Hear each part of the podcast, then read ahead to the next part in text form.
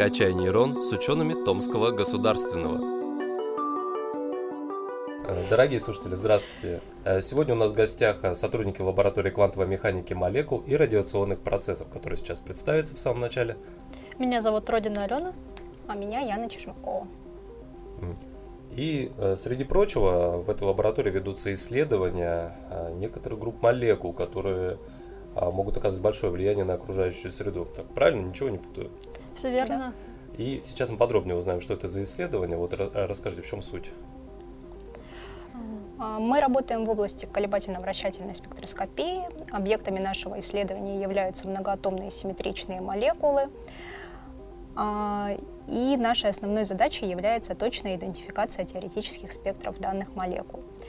То есть, если совсем просто, то мы ведем квантово-механические и вариационные расчеты, сравниваем их с экспериментом, и, как показывает опыт, данное сравнение дает хорошее согласие, что позволяет нам а, восполнять какие-то пробелы в базах данных. А, помимо этого, нашими задачами также является создание эффективных алгоритмов расчета спектров многоатомных молекул с учетом полной симметрии и непосредственно написание софта, который позволяет делать вычисления и обрабатывать данные. Это если просто. Ну да.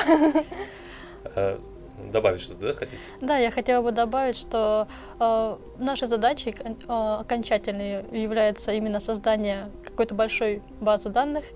Э, у нас уже есть некоторые наработки, данная база данных называется Теорец. Угу. Э, если расшифровывать, то это э, база данных совместных лабораторий Томска, то есть Квамера, и э, Реймса, э, их лаборатории. Э, чем мы занимаемся? На начальном этапе мы стараемся получить максимально точный вариационный расчет какой-то конкретной молекулы. Например, это будет метан, который является очень сильным парниковым газом. Далее для чего мы это делаем? Мы хотим получить полный список этого спектра, а, для того, чтобы можно было мониторить а, концентрацию молекул метана в атмосфере Земли или в атмосфере других планет, экзопланет или коричневых карликов, как можно по-другому назвать. Так, ну подробнее можно, что, что это за молекулы? Это не только речь о метане идет, еще и другие. Да, есть э, другие молекулы данной группы. В основном это, конечно, молекулы парниковых газов. Э, это может быть м то есть нитрат азота. Э, также это может быть СФТОР-4, серофтор-6. Э, эти молекулы в настоящий момент Э, менее, имеют меньшую концентрацию в атмосфере Земли, однако это в основном э, молекулы антропогенного происхождения, то есть э, они происходят в результате деятельности человека, и их концентрация растет за счет, ну, естественно, производства. Ну и также они имеют достаточно длительное время жизни в атмосфере, что, собственно говоря, и позволяет им там накапливаться даже при снижении их выбросов. Угу. А чем чревато большое скопление таких молекул? Большое скопление чревато разрушением озонового слоя, ухудшением нашей экологии, поэтому, ну, собственно, исследует, исследование этих молекул является актуальным в настоящее время. Угу. Так, а выброс их в атмосферу происходит э, только за счет антропогенного воздействия или ну, естественным путем каким-то тоже это может происходить? В настоящий момент, э, например, молекула метана, она также естественным образом существует в природе. А на настоящий момент э, до сих пор не обнаружены, то есть известно, что имеются естественно природные очаги э, скопления молекул метана, но конкретно их местоположение сказать никто не может. Поэтому исследование как бы продолжается не только в атмосфере, но и просто поиски метана. Так, а я слышал такое, что наибольшее количество выброса метана происходит э, из-за скотоводства. Это правда или это миф какой-то? Ну, это отчасти влияет, то есть жвачные животные, они в процессе своей жизнедеятельности производят метан, но не в таких больших количествах, как, например, при производстве. То есть э, также можно отметить из естественных источников это болото. Ну, естественно, на самом деле большим источником а, метана на Земле является это при разработке нефтяных месторождений, это сопутствующий газ, он часто присутствует и, естественно, и применяются меры для сжигания его при о, переработке нефти, а, но никто не исключает, что все-таки выбросы при, этом, при переработке имеются в атмосферу. Угу. Так, и ну, пройдемся тогда пошагово вот, э, по исследованиям, которые вы проводите. То есть а ваша задача заключается в чем? Еще раз проговори.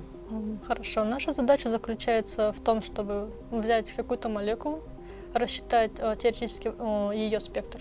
То есть э, это спектр рассчитывается несколькими этап, в несколько этапов. На первом этапе мы рассчитываем поверхность потенциальной энергии данной молекулы и поверхность дипольного момента. А благодаря этим поверхностям мы получаем положение интенсивности линий в спектре метана, Угу. либо в спектре любой другой молекулы. И уже на основе этих спектров мы строим и на основе вариационного расчета строится глобальная эффективная модель гамильтониана. И получается уже какой-то теоретический спектр. Угу. Естественно, в большинстве случаев спектр приходится корректировать. А мы используем поправку эффективного гамильтониана с помощью контактных преобразований и подгонки некоторых параметров под эксперимент. Угу. В итоге мы получаем точный спектр, который в каком-то диапазоне описывает, ну это то есть мы получаем не весь спектр, это кусок всегда, и мы описываем какой-то конкретный кусок в спектре метана, угу. в зависимости от исследования, конечно. Угу. И все эти расчеты, они как производятся? С помощью моделирования или какими-то другими путями? Эти расчеты, это вообще глобальное теоретическое моделирование, сам спектр. Расчеты все выполняются с помощью а, суперкомпьютеров. То есть это не такой расчет, что можно запустить на обычном компьютере. Mm-hmm. Это нужны большие суперкомпьютеры. А, в нашем случае мы используем суперкомпьютеры как а, Томского университета, СКИФ, так и наши, а, наших коллег из Франции. А, это их большой кластер, Ромео называется. Вот. На основе этих, ну, эти расчеты дорогостоящие на самом деле, а, но они очень как бы окупают себя в плане того, когда спектр начинает применяться уже. То Мгм. есть А Когда все расчеты сделаны, модели построены, вот что дальше с этой информацией происходит? Кому она? А? После того, когда вся модель построена, а, идет обработка спектра, то есть, естественно, полученный спектр нужно проверить с экспериментом. Мы его проверяем, и если а, спектр хороший, все готово, то мы отправляем свои данные в базы данных, такие как Хайтран, Гейша. Естественно, мы свои данные помещаем в свою базу данных Теорец, то есть их можно и, и там найти. О, Это как бы наш конечный продукт. В идеале мы хотим, чтобы наши спектры применялись и в атмосферных приложениях, и в астрофизических приложениях. То есть это такая у нас э, идея, фикс, чтобы вот спектры были полезными. Мгм. И как они будут полезны? Как они могут пригодиться? А, Ну, допустим, в- для климатологии э, происходит, ну, берут э, экспериментаторы, зондируют атмосферу, и э, у них какой-то есть спектр, спектр излучения. А, Они э, берут наш спектр, накладывают на свой, и они, и, о, есть ли спектры, то есть с учетом всех уширений, давления, температуры, они могут смоделировать наш спектр и увидеть его в своем спектре, то есть рассчитывают концентрацию именно из спектра, именно как кон- конкретной молекулы, то есть в, спектре атмосферы, естественно, будут и другие молекулы, также вода, а, СО2, СО, они это могут все положить и получить конкретно свой уже спектр. И что дальше? А, Конечный результат – это конкретные концентрации в атмосфере конкретного газа.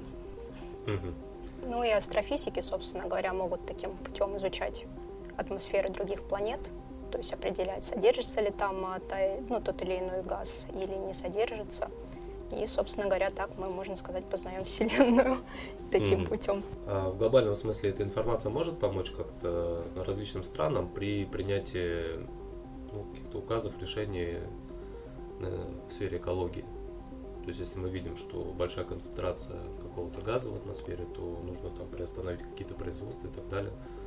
Ну, такие соглашения уже существуют, то есть Киотский протокол, Монреальский протокол по снижению выброса как раз-таки вот парниковых газов а, в атмосферу Земли, чтобы не было истощения озонового слоя, соответственно, и не было проблемы парникового эффекта.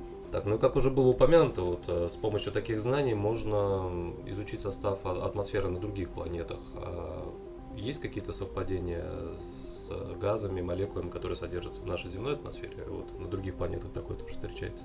Ну, опять же, приведу в пример метан содержится на Сатурне, на Уране, то есть в атмосфере данных планет.